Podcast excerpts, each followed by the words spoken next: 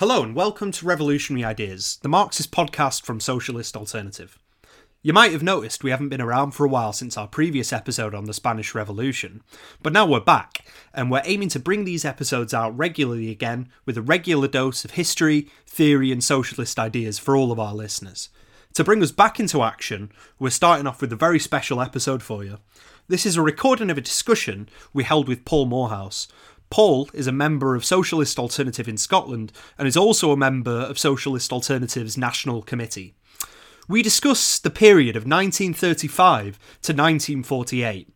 This was a period that included the deepest and widest war in human history, the Second World War, but it was also a period of revolution and upheavals. In May nineteen seventeen, Vladimir Lenin, the Russian revolutionary, quoted the military general Karl von Clausewitz. He said, "War is a continuation of politics by other means." Taking this in mind, we ask a number of questions. We ask, what was the character of this war? Was it a war for democracy? Was it an inter-imperialist war? Uh, and what did genuine Marxists at the time say about it? What were the results of the war? Now, I have to say the quality of the recording in this episode is uh, a little bit uh, hit and miss, but we hope that it's still a useful beginning to this podcast yet again. I'll now get out of your way. Uh, hope you enjoyed the episode. So I guess first off, Paul, just to start with the question, what was it that really led to World War Two? You know, what were the uh, what were the forces involved? But also, was it this kind of special war of democracy against fascism, or was it a bit more complex than that? Well, I think really, um, in a sense, World War Two was the second round of the imperialist conflict that we saw between nineteen fourteen and nineteen eighteen. That in a sense, uh, it was a, a result of the failure of the Versailles Treaty uh, at the end of the First World War to resolve the imperialist conflicts between Britain, America and France on the one hand, and Germany on the on the other hand, which had led to the First World War, and that uh, that uh, though in no way had those been resolved. At best, they'd been put on ice and left it to one side, and that these were reawakened by the changes that took place between the First World War and the Second World War, by the crippling economic crisis of world capitalism in the nineteen thirties. And then there were particularly, it was ex- accelerated by Nazism, which smashed the German working class and set in train the rearming and expansion of German imperialism, which was seen by the West as being a, a, a threat to their domination of uh, of world uh, uh, markets. But I think there's another factor that we have to take into account, that just as in the uh, First World War, all the uh, uh, imperialist powers, however much they may have been at uh, uh, odds, were uh, had had had uh, two things in common. First of all, that they were determined to try and smash the workers' state in Russia that had arisen as a result of the First World War, and on the other hand, they were all terrified and they all uh, uh, lived in fear of the power uh, of their of their own uh, working class. So how did that play out? Well, I think that really, uh, if we look at the uh, uh, the way in which the, the the power of the working class influenced the progress of the of, of the Second World War, we can see It uh, uh, having an impact both on the way that the war started in France and in the way that it ended in uh, uh, France, because Germany invaded uh, uh, France and took control of France not by a military victory over the French uh, generals, but because the French generals actually were more scared of the possibility of uh, of, of a workers' uh, revolution in France and the power of the French working class than they were of their so-called uh, uh, enemy in uh, Germany.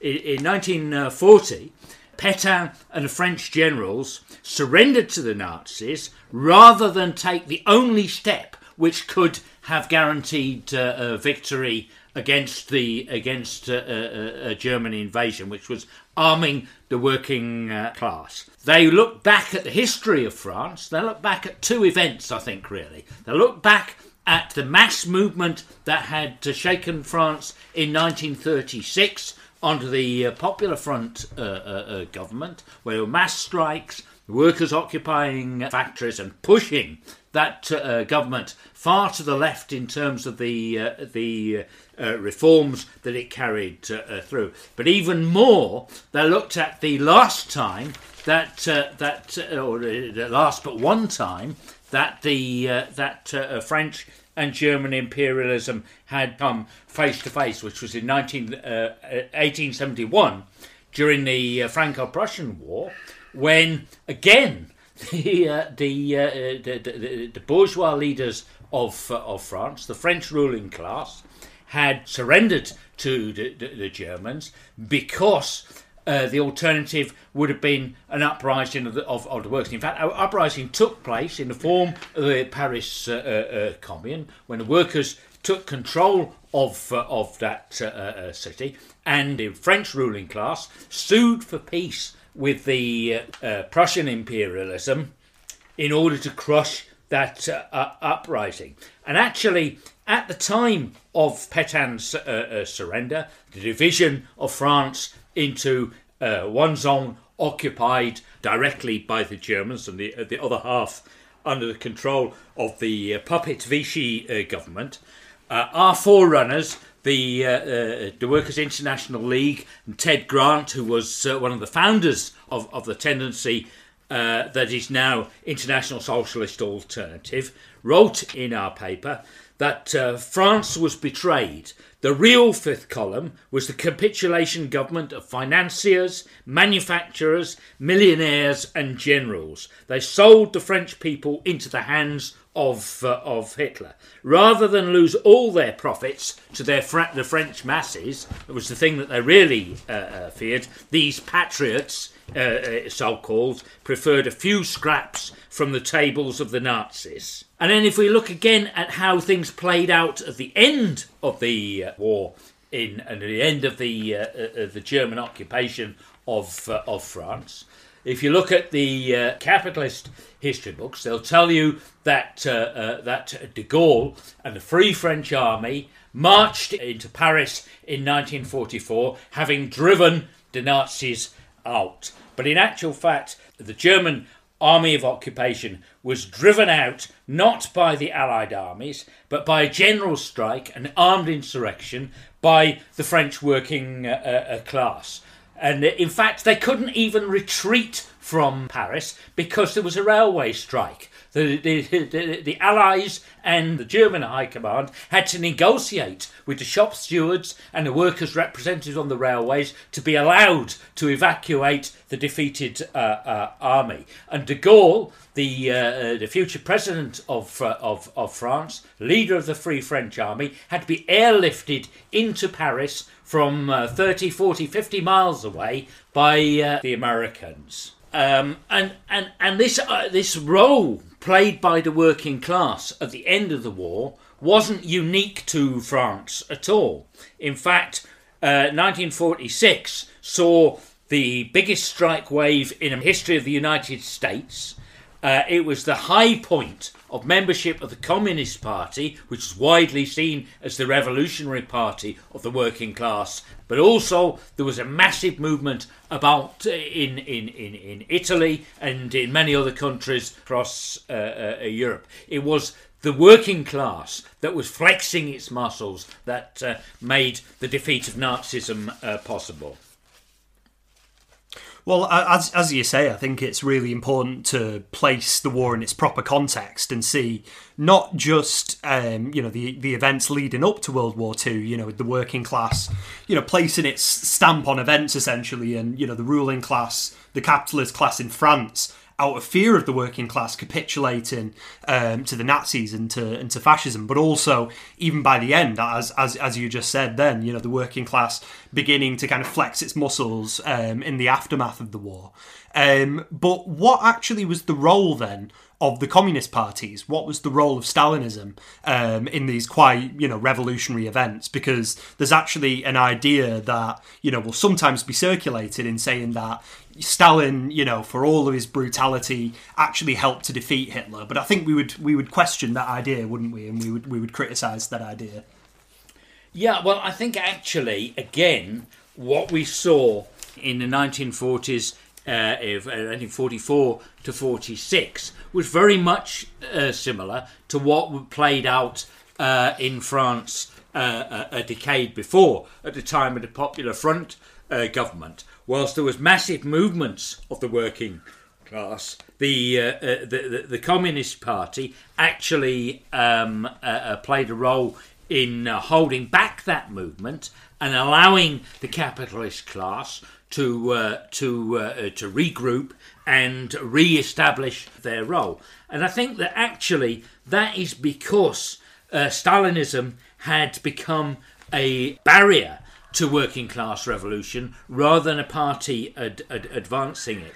And I think we're, to explain that, we have to look at what the communist parties had become and what they were defending. And all of the communist parties throughout the world were really uh, uh, had become uh, representatives of the interests of the bureaucratic caste that was uh, sitting atop the workers' uh, the workers' state in Russia.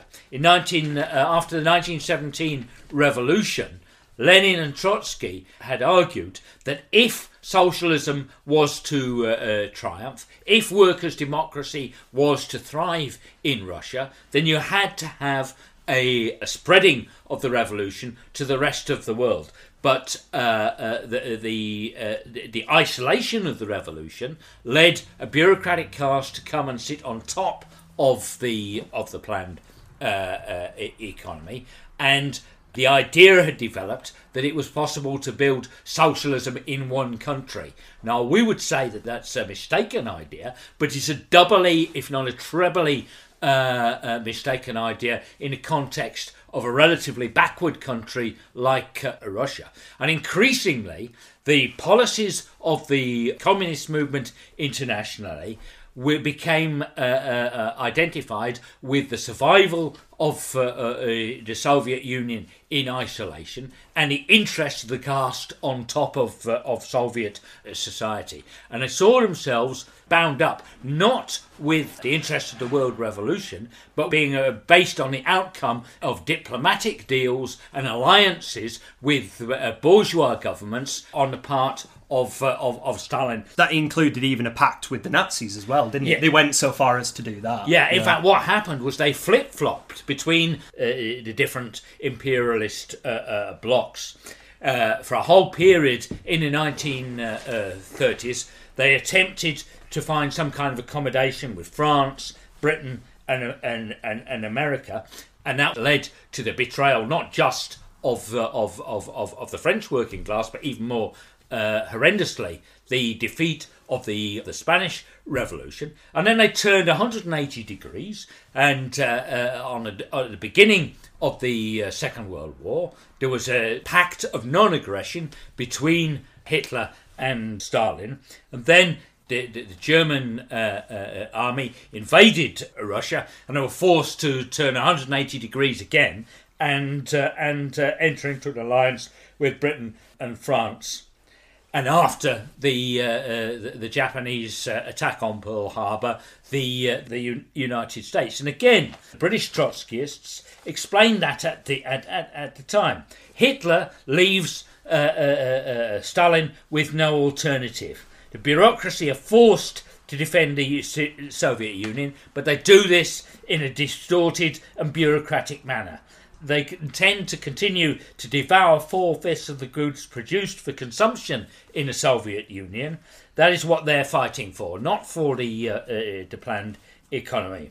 Stalin des- desires the defeat of Hitler, but he does not wish for a proletarian revolution in Germany, because the seizure of power by the German proletariat would also sweep Stalinism aside. So we can see that if you look at the whole history of Stalin and the uh, and the Russian bureaucracy, and following uh, uh, lamely in in in in in their wake, the Communist Party's inter international. The only factor that was consistent between uh, uh, the rise of Hitler in nineteen thirty-two and his defeat in nineteen forty-five was one of betrayal of the working uh, uh, uh, class. In fact, under the uh, uh, pact with the uh, the Nazis, Stalin had actually handed German and Austrian socialist refugees who'd fled to the Soviet Union to escape the Nazis back to uh, uh, to Hitler, many of whom perished in the uh, uh, uh, concentration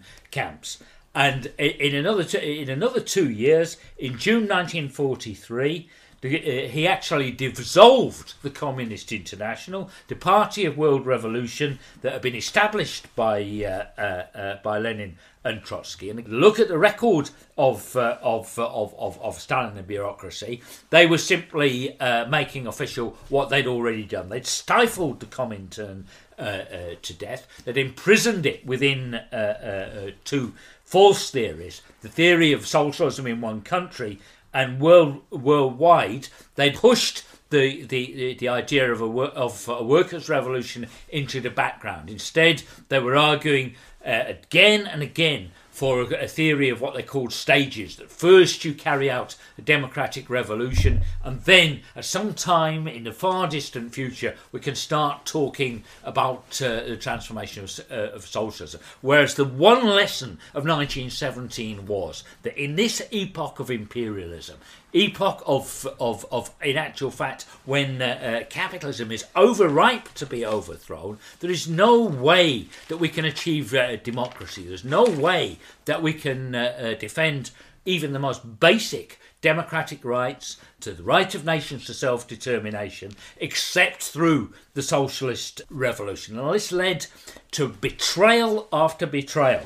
In nineteen, in February nineteen forty-five, Stalin, Roosevelt and Churchill sat down and, lit and cold-bloodedly divided Europe into spheres of, inter of, of, of what they called spheres of, uh, of, of, of interest. Lines on the map, basically. Yeah yeah yeah, yeah, yeah, yeah, yeah. The capitalist powers accepted the reality that Eastern Europe was, was already occupied or was becoming occupied by the Red Army. In return, Stalin handed imperialism not just those that areas that they had liberated themselves, but also places like Greece, where Italian and German fascism had been defeated not by uh, uh, uh, Churchill and and and, and the, the capitalist allies, but by communist uh, partisans, and allowed them to restore capitalism and uh, uh, uh, uh, the monarchy. And this led in time to the, the uh, sick fiasco when, in April nineteen forty-four, twenty-eight uh, uh, communist militants were mown down by the royalist police in, in Athens on the direct orders of the British uh, uh, government, and they actually went to their deaths chanting "Viva Churchill, Viva Roosevelt, Viva Stalin." This idea that there was some common interest between the worker state of Russia on the one in in in, in Russia and the Soviet Union on the one hand, and the uh, uh, the the imperialist butchers in the West. But it's also true that, you know, the what you describe, obviously, you know, as, as the worker state uh, that existed in the Soviet Union, you know, the planned economy still remained kind of the greatest threat of imperialism, isn't it? Oh yes, absolutely. Um, because actually, um, just like Hitler, the imperialist leaders in the West were looking for an opportunity to destroy the, op the, the October Revolution and its achievements. That was the only basis on which they could enter into an alliance with Stalin. Uh, and, and in fact, um, all along, they were looking for opportunities to weaken the workers' state. So, for instance, in nineteen forty-two, when uh, uh, when uh, uh, uh, the Russian troops were uh, were, were surrounded in uh, uh, Stalingrad and fighting a last-ditch uh, battle to halt the German invasion, Stalin appealed to the West to send troops to uh, to the Eastern Front, and uh, uh, the response of uh, of, uh, of of of Churchill and Roosevelt will say, well, yeah, we'll send you troops. We'll send you troops to go and uh, defend, in inverted commas, the uh, uh, the, the the oil fields of, of Baku and Tbilisi. Now, what does that mean? That doesn't mean that they're helping the uh, uh, the Russians. What it means is they're trying to make a grab for the oil the oil resources of the Soviet Middle Middle East, in addition to the to, to the ones that they've already seized in uh, in in Iran and Iraq. What uh, U S and Britain were hoping for throughout the uh, uh, Second World War was that Russia and Germany would devour each other militarily and economically, and that they could walk in and take over the uh, uh, the ruins. But what actually happened was that uh, uh, uh, uh, the victory of the Russian uh, uh, troops, of Russian workers and youth who fought against the Nazis at Stalingrad, led to a, a, a reversal, led to a, a sweep westward by the, uh, uh, the the Red Army, which in turn set in train processes which led to one in three of the world's population living under uh, the planned economy for most of the next half century. But even if you look at how, for example, the Putin regime in Russia paints World War Two to be, they talk about it as this kind of great uh, patriotic war, don't they, that Stalin himself um, won rather than those millions of, of Russian soldiers. Um, so it, it wasn't Stalin's victory, was it? We have to look at it on, on a deeper level than that. Oh, absolutely. Uh, in fact, Russia and the Russian troops who bore nine-tenths of the of uh, Russian troops and Russian civilians who bore nine-tenths of the brunt of the defeat of, of Nazism, won that war not because of Stalin, but despite him. You know, if you look at Stalin's relationship to the uh, uh, to the gains of October, it's it's one riddled with failures. They, they actually start with his prevarications and confusions on the eve of October, when he uh, actually opposed the uh, uh, the workers taking uh, power. On the eve of the Second World War, uh, Stalin purged the, the leadership of, of the Red Army, uh, uh, causing enormous confusion and disruption within the, the ranks of the army, which undoubtedly led to some of Hitler's initial uh, military successes. And why did he do that? He did that because, as far as he was concerned, the uh, uh, the, the general staff of the Red Army was tainted by the fact that many of them had served alongside and under the command of Leon Trotsky as the as the first commander-in-chief of that uh, army. But above all, the fight to defend uh, the Soviet Union was crippled by the burden of inefficiency and corruption that ca- that came as a result of, of of the rule of the bureaucratic caste that he sat at the head of. Um, and it was the Russian working class that was really left to endure the pain of that as well, the result of that, wasn't it? Absolutely. Yeah, you know, if you look at the uh, uh, the history of that war, it was the Russian workers who uh, who, who endured starvation during the uh, uh, sieges of Leningrad and Stalingrad. They saw that they uh, uh, experienced destruction of countless other towns, cities, and villages right across the western half of the Soviet Union. And it was, above all, the slaughter of of, of a generation of Russian youth Uh, who died fighting to defend their state, and they fought to defend it so uh, uh, so much, precisely because they were defending the economic gains and the social gains that working people in the Soviet Union had won since nineteen seventeen. And this was essentially a class movement rather than a patriotic uh, uh, movement. There's no doubt that uh, uh, because uh, Stalin feared a revolutionary movement of the working class, he sought to derail this into a, a, a nationalist uh, uh, rhetoric. There was, uh, there was, there was uh, uh, in the pages of Pravda, the paper of the Communist Party in Russia, had, had a grossly chauvinist uh, nationalism, anti-German uh, racism, which is what makes it so easy for Putin and the oligarchs now to uh, adopt the mantle of uh, of of of, mm. of Stalin, in contradiction to their deep de uh, de detestation of of of Lenin and a genuine tradition of the Bolsheviks.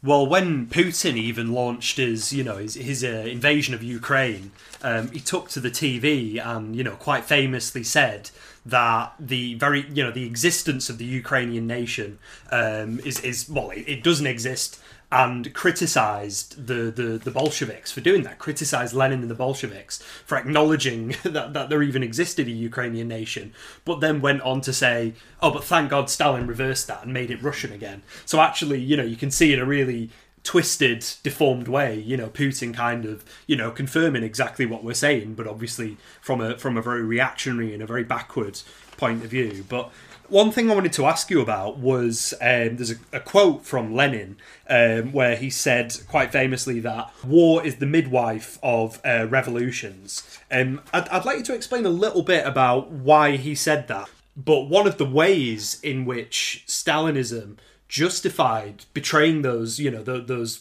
re- potentially revolutionary movements in Eastern Europe was by saying that revolutions weren't on the cards. The only choices were Uh, what they called democracy, they meant capitalist democracy, or fascism on the other. So what were the prospects for a socialist revolution during World War Two? And if there were prospects for it, how could Marxists have turned the war into a revolution? Right. Well, I think I think that uh, that, that that we see very small examples of how that uh, could have been done in the work of the very small and isolated groups of Trotskyists, because whilst uh, the rhetoric of the Russian regime was about the barbarism of the Germans, about driving back effectively the Hun, uh, and there was no attempt to make a class appeal to the rank and file of the German army, which had been the approach of the of the Red Army uh, when confronted with invasion uh, after the after the Russian Revolution. In, in occupied Europe, particularly in France and Belgium, the uh, uh, Trotskyists there actually attempted to make a class appeal to the uh, to, to to the rank and file of the German uh, army. So, for instance, the, uh, the, the the French Trotskyists produced a paper called Arbeiter und Soldat, Workers and Soldiers, which actually spoke about the common interests of German uh, uh, soldiers and French workers in fighting the uh, capitalist uh, uh, class. And there's no doubt that the uh, the German High Command uh, were terrified by that approach, so they hunted down the Trotskyists. Many of them died in uh, concentration camps as a result of their attempt to make a class uh, uh, uh, approach. And in doing this, they were really reapplying the methods of the Bolsheviks in nineteen seventeen to twenty-one, when they had defended the workers' state on the basis of the political independence Uh, and the international unity of the working class. Could could you say a little bit more about that, actually? Because one of the ideas that sometimes, you know, gets fed was that the Bolsheviks simply called for the defeat um, of their own uh, ruling class. But it was a little bit more complicated than that, wasn't it? And had to be more complex than that in World War Two. Abs- absolutely. Um, I think that, first of all, what you have to recognise is that revolutionary defeatism was always uh, a, a slogan which Lenin developed to put forward amongst the advanced layers of the of the working class, and it reflected the fact that, especially in the early periods of of, of wars, and we see this today actually in Russia in relationship to the Ukrainian uh, uh, invasion, uh, socialists will find themselves isolated and having to struggle to swim against the stream of the dominant patriotic consciousness during an, an, an imperialist uh, uh, a war.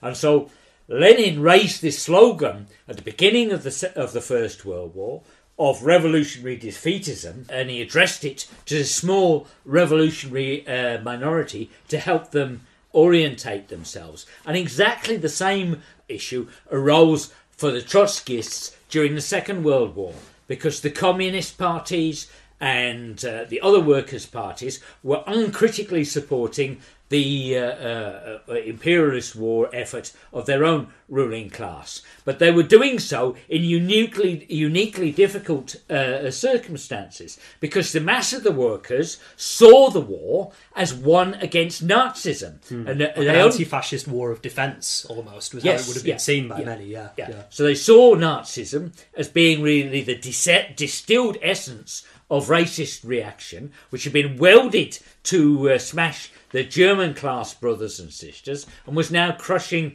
all of continental Europe under the Iron Heel. So in that situation, simply to uh, shouting about revolutionary defeatism would have left them entirely uh, isolated from the mass of the uh, uh, class. It's one thing to understand that the ruling class were waging uh, what was essentially a war of imperialist uh, aggression. Entirely another one to demonstrate to this to workers who were working in munitions factories, or to the sailors who were uh, serving in the Arctic convoy. But also, just to talk about revolutionary defeatism is to oversimplify the uh, uh, the, the, the real p- uh, position of Lenin in the First World War. In the early th- nineteen thirties, Trotsky had explained that in Russia, before the war, the Bolsheviks had con- constituted four-fifths of the advanced working uh, uh, class. But after the February Revolution, uh, rule had passed into the hands of the defensists, to those who were lining up with the capitalist uh, uh, uh, class.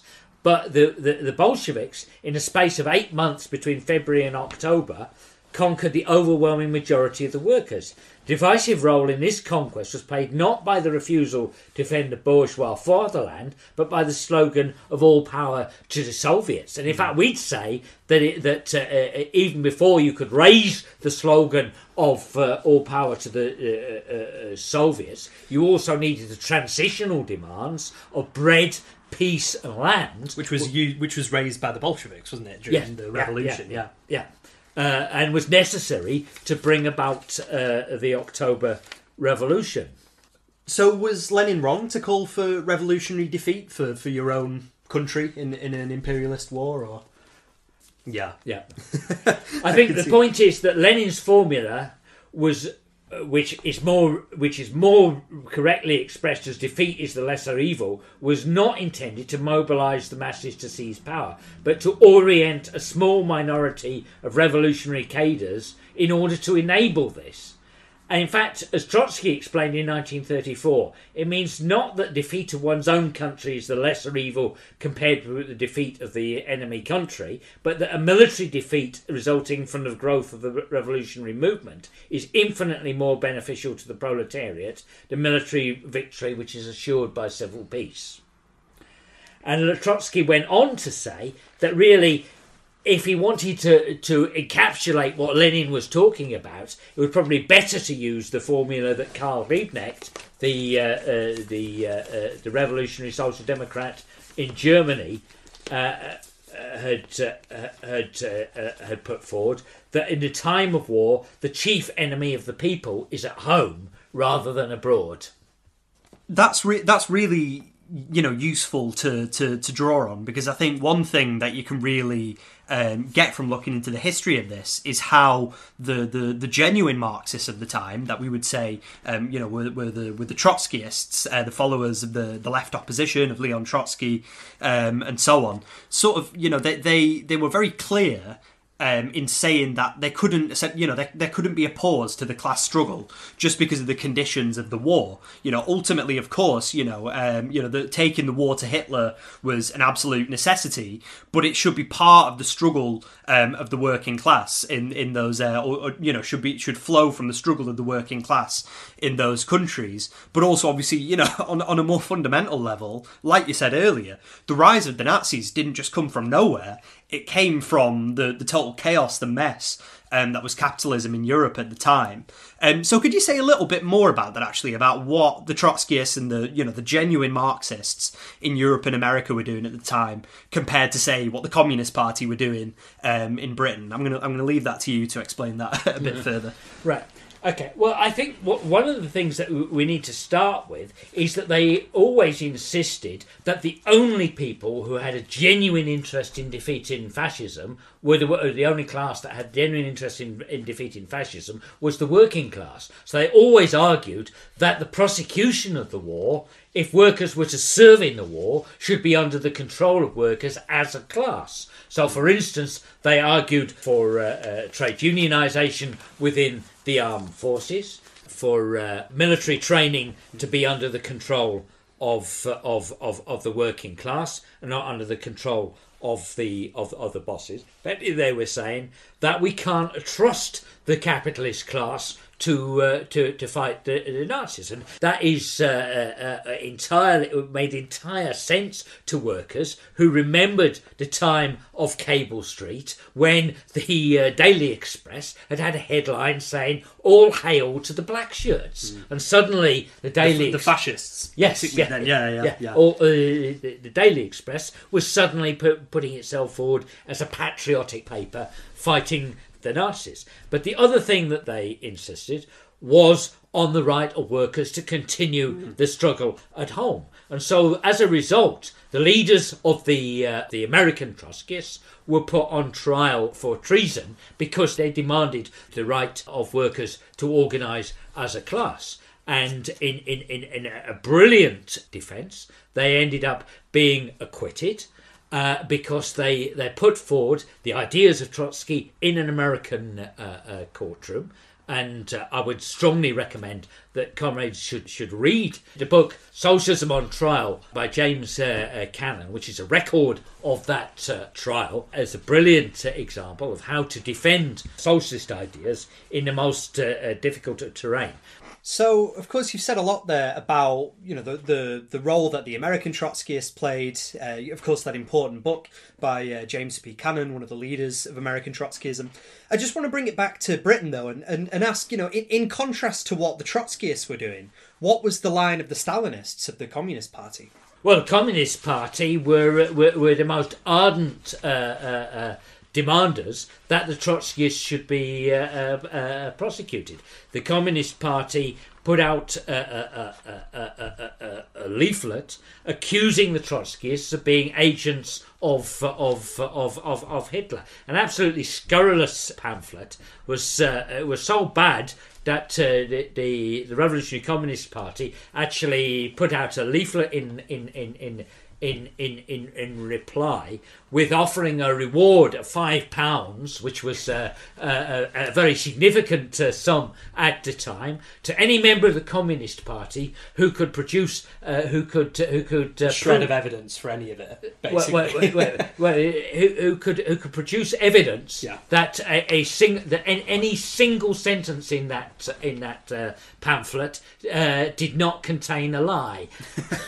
yeah.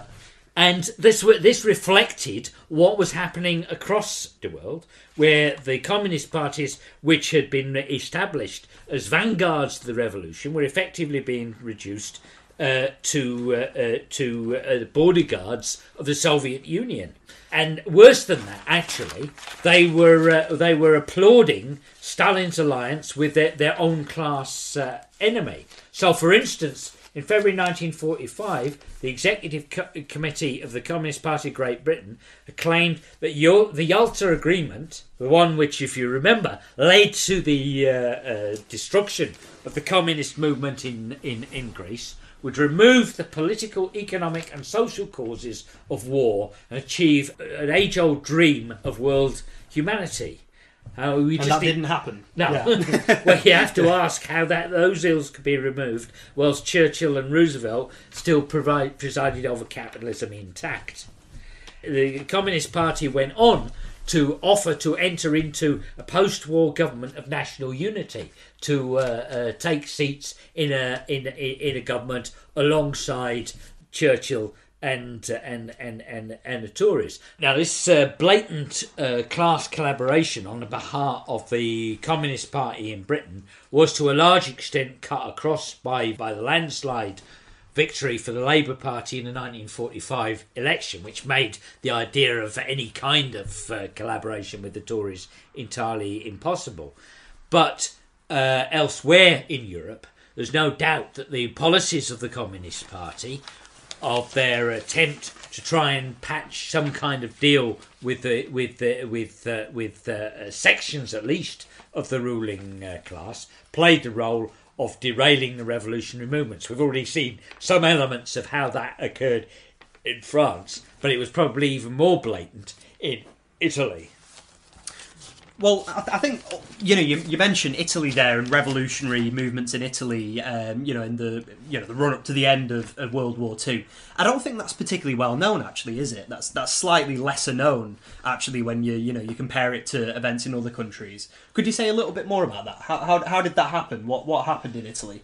Well, I mean, first of all, I think it's worth bearing in mind that uh, Italian fascism was not defeated by the Allies' invasion, that in actual fact Mussolini had been over over overthrown by a, a, an uprising of of workers, and it was actually a workers' militia that caught uh, Mussolini uh, trying to uh, flee Italy and uh, strung him up in the in in in in, in the streets.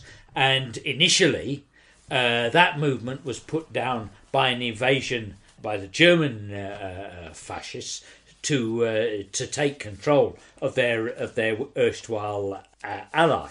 And again, after the war itself, there was mass movements of of workers, uh, strike wave after uh, a strike wave, not just in the big cities, but uh, in the rural south. There were there were movements of uh, peasants to uh, uh, and agricultural workers.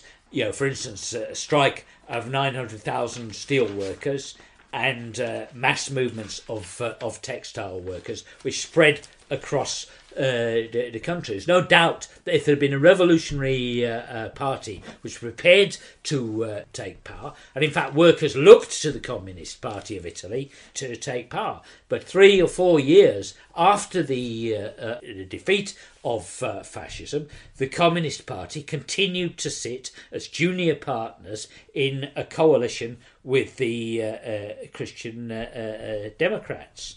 And that led, in actual fact, to a situation where, uh, uh, despite um, you know uh, mass support for the Communist Party, they were defeated in the uh, nineteen forty-eight uh, election, and the Christian Democrats then ruled uh, Italy for for four for four decades. Why were they defeated? Well, there was, I think, I think there, you know, there was, there's no doubt that there were that there were a number of uh, of of reasons. Firstly, there was uh, uh, there was uh, um, mass interference by the American uh, uh, uh, powers in, in in particular. The country was uh, flooded with uh, with martial aid, which was given on a very uh, biased manner to uh, to Christian Democrat municipalities rather than uh, communist municipalities.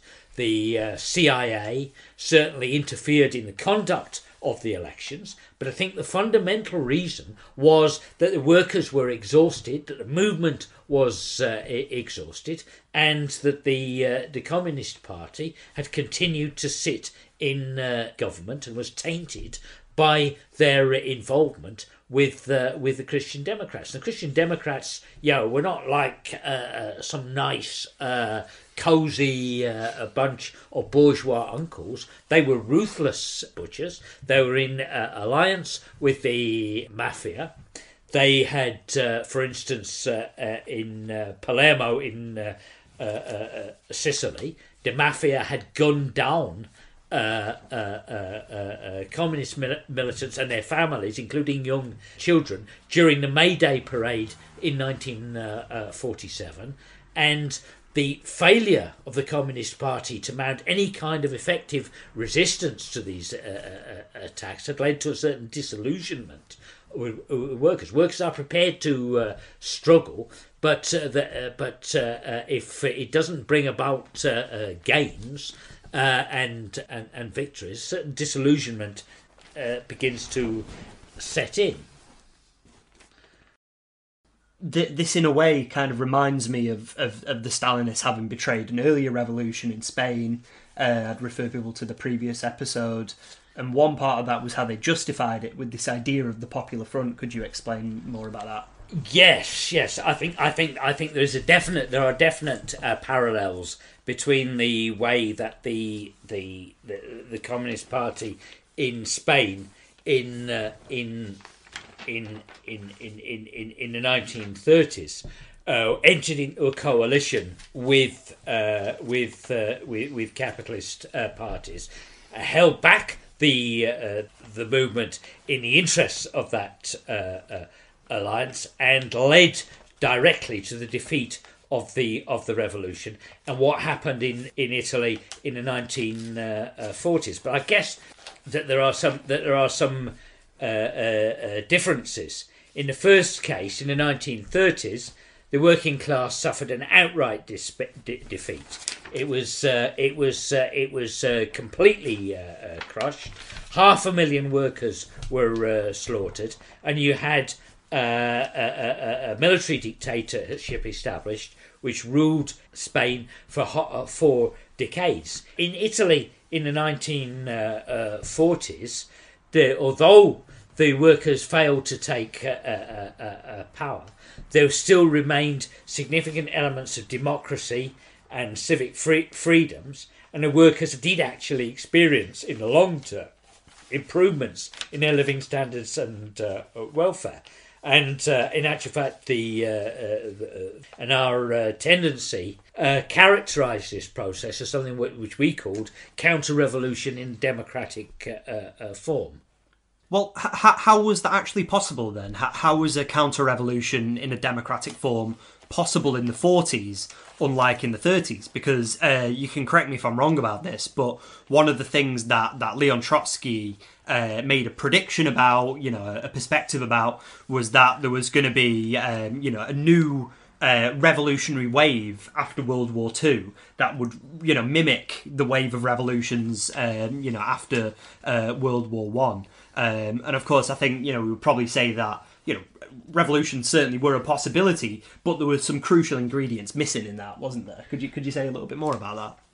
Yeah, I think I think that. Uh... The, the difference between the nineteen thirties and the nineteen forties, uh, certainly the difference with uh, with the nineteen thirties in, in, in Spain and the nineteen forties across the Western Europe, certainly as a whole, is that the the, the political, social, and above all the economic power of the working class after the Second World War was too big to be crushed absolutely as it had been in Spain, or even as uh, Hitler had uh, had uh, crushed it in uh, uh, uh, Germany. But also, I think that capitalism had opportunities to uh, uh, to uh, uh, to fight back in the post-World War that uh, that uh, it didn't have in the in in in the nineteen thirties. You see, one of the ironical uh, uh, uh, uh, uh, um, outcomes of the Second World War was that it enabled capitalism to overcome some of the contradictions which had given rise to the uh, uh, to the uh, recession and slump of the nineteen thirties. The, the destruction of uh, of industry, the destruction of fixed capital in the course of the war, the destruction of uh, uh, uh, of uh, factories allowed capitalism to retool and rebuild on a, on a higher uh, uh, uh, uh, uh, uh, scale. It allowed for uh, an upswing in uh, in, uh, in in in in the world economy, and the newly dominant role of American uh, uh, capitalism in the form of martial aid enabled significant uh, economic and social reforms in the post-war uh, world. You know, we had the N H S in uh, in, in in in in in in Britain, and uh, and uh, so on. That was a concession to the strength of the working class, but it's one that capitalism would not have been able to afford in the same way in the nineteen thirties. But above all, I think, was the uh, failure of uh, the leaders of the working class, of the either both the reformist leaders like the Labour Party in Britain and above all the Stalinist uh, uh, parties, to lead the uh, to lead the movement to victory. And all of these three factors came together to enable uh, capitalism to uh, restabilise it itself. Yes, and on this basis, I think the prognosis, which was outlined by Trotsky and the Fourth International in the Transitional Programme, published at the, at the start of the Second World War, didn't come about in the way that it, that uh, it had been anticipated. Trotsky had written in the Transitional Programme, the beginning of the war, the sections of the Fourth International will inevitably feel themselves isolated. Every war takes the national masses unawares and impels them to the side of the government apparatus. We saw how that came uh, about. The internationalists will have to swim against the stream. However, the devastation and misery brought about by the new war will quickly prove sobering. The sections of the Fourth International be found at the head of the revolutionary tide. The problem of the conquest of power by the proletariat will loom in full stature. And the problem was, I think, really, that although the ele- all the elements and processes that Trotsky had identified were present, the balance of forces proved crucially different. Fundamentally, the necessary subjective factor for revolution was missing. There wasn't a strong part, a Marxist party of world revolution with the size or the authority or the clarity of programme necessary to provide leadership to these struggles.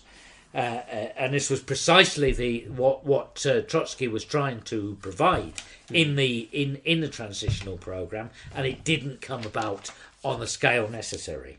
No, that, that really puts it into perspective. I mean, I, I guess the question I would have is, were there successful revolutions anywhere then? Well, there were revolutionary movements that achieved significant gains for uh, for, for for the masses, and there were there were revolutions which overthrew capitalism, especially in uh, in in the in the colonial world. So, why and how did that come about? Well, I suppose in in, in a sense, if we look at it uh, uh, uh, uh, overall. The war began as a struggle between imperialist powers to conquer the world, but it ended actually with the downfall of a number of empires across the, the, the globe. Well, I guess that we're probably uh, running out of uh, uh, time, and probably this could be a whole podcast in itself, but I think it is worth looking at the impact of the, of, of, of, of the war on the uh, colonial uh, world. Uh, And I can think I can just highlight three factors that I think were really in, important in encouraging uh, the national liberation movements and uh, movements for social change in, uh, in in in in in the colonial nations. I think the first was, in actual fact, the initial defeat of French and British imperialism by uh, Japan. The empires on which the sun will never set has shown to be invincible. The fact that an Asian power was able to defeat uh, uh, uh, uh, Euro- European imperialism gave uh, uh, the peoples of Asia the confidence that they too could uh, rise up against the, their imperialist uh, masters. Another, I think, was that the refusal of the imperialist powers to arm the colonial masses showed how much they uh, uh, feared them. Uh, I think in, in India was especially a case. There's no question that Britain was prepared to lose large parts of India to the Japanese rather than to arm the Indian population. And again, the Revolutionary Communist Party, who had many members from India and Sri Lanka within their, their ranks and uh, linked up with the Trotskyist movement in the in, in the subcontinent, wrote in their paper that they dare not arm them. The contrast between the squalor and misery of the workers and peasants and the tribute of one hundred fifty million pounds a year drained from them is too great. The masses will not stop throwing out the Japanese invaders, but would also throw out the British invaders as well. And that actually was uh, proved by the fact that the, uh, the Indian Navy rolls up after uh, the uh, after the, uh, uh, the the the war, and that was the decisive factor that brought about Indian independence in nineteen forty-seven. Rather than arm the Indian people and risk India falling into the hands of the Indians, the British imperialists would prefer it to fall into the hands of the Japanese, and that reflected overall the nature of the of the imperialist war effort. You know, this was supposed to be a war against uh, Nazi racism, But it ca that that that that narrative came into direct conflict with the racist bra uh, basis of the rule of Allied imperialism. You had a situation where there was racial segregation in the U S Army. Britain was sending black troops from South Africa to fight in uh, Europe, but they refused to let them carry arms. So you saw the complete contradiction between the uh, the the the, the uh, uh, supposedly anti-racist uh, role, the supposedly anti-racist nature of the war, and the fundamentally racist nature of uh, of of uh, Western imperialism. And those uh, pressures actually uh, uh, brought about a situation that by nineteen forty-nine, the two most populous nations on earth, uh, China and India, had both sh sh broken the shackles of empire. Well, like you were saying earlier, there's there's so much in this topic that would almost merit um, its own episodes of the of the podcast. Now, obviously, you know, we can um, consider even having discussions on some of these topics in the future uh, in more depth. Um, I guess before we move towards uh, finishing, could you say something a, a bit more about how um, those two most populous nations on Earth um, had broken the shackles of empire, China and India? Could you could you flesh that out a little bit further and and, and explain how that really drew an end, drew this this whole period of world history to an end? Yeah, I I think we really only have time to look at uh, uh, China, but again, I think it's very interesting because in China, The, the, the Communist Party was uh, fighting a guerrilla war, and it was following it. It was fighting it in line with this uh, uh, this uh, the, this uh, the, this policy of the Communist International of uh, of seeking alliances both with Western imperialism and with uh, your your own ruling uh, class. They were attempting to uh, fight a peasant guerrilla war as the junior allies of Chiang Kai-shek and the Kuomintang, the so-called uh, National Liberation Movement. But in turn, the Kuomintang were essentially the, the frontmen for, on the one hand, the uh, the warlords and the landlords uh, who oppressed the uh, peasantry in China, and on the other hand, of the imperialist powers that had been plundering China since the time of the Opium Wars. Uh, the Kuomintang were in ostensibly a national liberation movement fighting Japanese in real imperialism, but in reality they were front men for Western imperialism and for landlordism.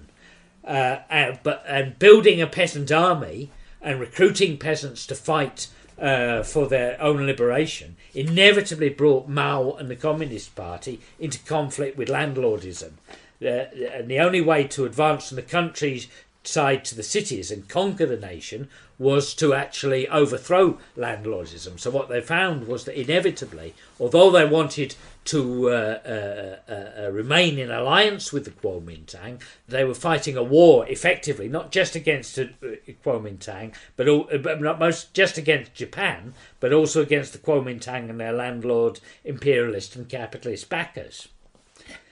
Uh, nonetheless, despite the fact that they uh, uh, were forced it to oppose the uh, the capitalist class and the the landlords, when the in nineteen forty-nine uh, Mao took control of Beijing, the capital of China, the, they founded the People's Republic, not on the basis of the working class, not on the basis even of the peasantry, but they, they, they argued that they were uh, taking power in the name of the what they called the alliance of four classes: the petty bourgeois, the middle class, the national bourgeoisie, uh, the peas the workers, and the peasantry. The problem was that the national bourgeoisie had al had already fled to Taiwan, Taiwan. Along, along with Chiang Kai-shek.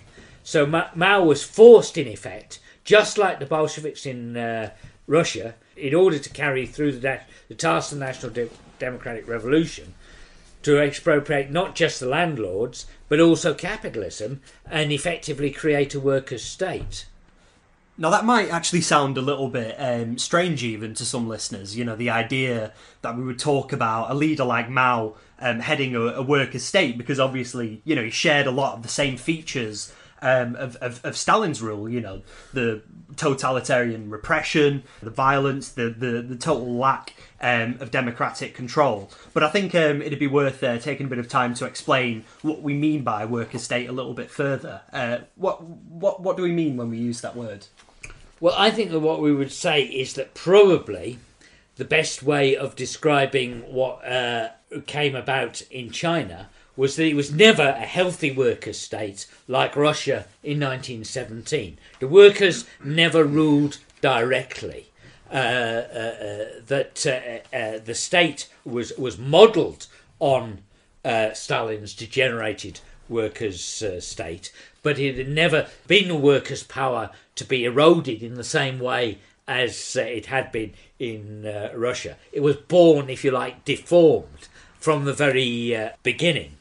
And in this way, in a, in a sense, in a very distorted way, World War Two ended in, in a similar manner to World War One. It began as an imperialist war between capitalist uh, uh, powers, and it was turned into a revolutionary w- war, one in which the rule of capital was overthrown and the means of production were expropri- expropriated.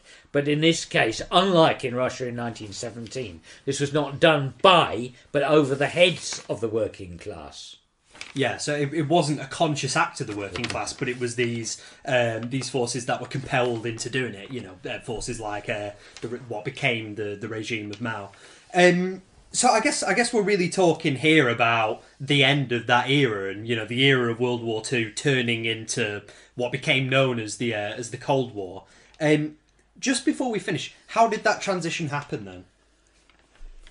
Well, I think it's useful to think about what's often regarded as the last event of the of of the Second World War, uh, the dropping of nuclear bombs on Nagasaki and Hiroshima. Now, that's often portrayed as being a final gamble by the West to force the Japanese to surrender, but if you look at the uh, at the at, at, at, at the records of that period, it seems very likely the Japanese were about to surrender anyway. So we have to ask, why was it that Truman and Attlee decided to slaughter by science two hundred thousand uh, uh, civilians in Hiroshima and Sag- Nagasaki? I sus- I think it's quite it seems quite likely that that was a warning shot directed at Stalin and uh, the bureaucrats atop the workers' state in Russia. It was in fact the opening shot of the Cold War, a half century of proxy conflicts and counter-revolution as international capitalism attempted to restore its ability to plunder the whole world, something that ended with the fall of the Berlin Wall and the spread of the uh, of uh, of uh, of uh, capitalism to Eastern Europe and uh, uh, uh, uh, Russia, and I think we have to uh, ask ourselves why that came about. Why did capitalism manage to restore itself as a world power? Was that because workers lacked the willingness to fight? And I think if you look at the area of the th- of the of the Second World War, if you look at the years that followed the Second World War, we've seen that from Chile to the Hungarian uprising of nineteen fifty-six, workers have never lacked a willingness to uh, uh, struggle. What we lacked was a key role, a key tool to be able to uh, win those uh, struggles. A conscious, trained party of world revolution. We still lack this, uh, but studying these struggles gives us the understanding to build it. We still lack a world party of of socialist revolution, but in International Socialist Alternative, we have groups of comrades all round the world who are studying and sharing these lessons, who are uh, thinking about how the history, the history of the movement relates to the struggles that we're having uh, today, and are taking the first steps to build uh, a, a new workers' movement. We don't have uh, an inflated view of our strength or of the of, of of the easiness of the task we have in front of us, but we do think that because we because we, we work together, because we continue discussing with uh, uh, the class, the, the working class in all of our nations, and draw on the experiences we're having and relate them to the history of the movement, we can set about the task of rebuilding the workers' movement, of making small gains to start with, but build a movement that can lead to victories and overcome the, the, the misery and uh, the existential threat to the survival of the human race that capitalism and exploitation poses today. Thank you for listening to this episode of Revolutionary Ideas. As I said at the beginning, we aim to get this podcast up and running again with regular episodes. So to keep up to date with those, please follow this podcast on all platforms we're hosted on. We also encourage you to get in touch with us in Socialist Alternative. We're an organisation linked with International Socialist Alternative, I S A. We're fighting for revolutionary change and socialism in over thirty countries around the world. If you want to get in touch, you can email us at info at socialist alternative dot net. You can fill in our Get Involved form on socialist alternative dot info and also donate to us through that channel. Or you can follow us on social media. On Facebook, we're Socialist Alternative, I S A, England, Wales and Scotland. On Instagram, we're socialist alternative dot E W S. On Twitter, we're socialist alt E W S. And last but not least, on TikTok, we're at socialist underscore vids. Thank you and see you next time.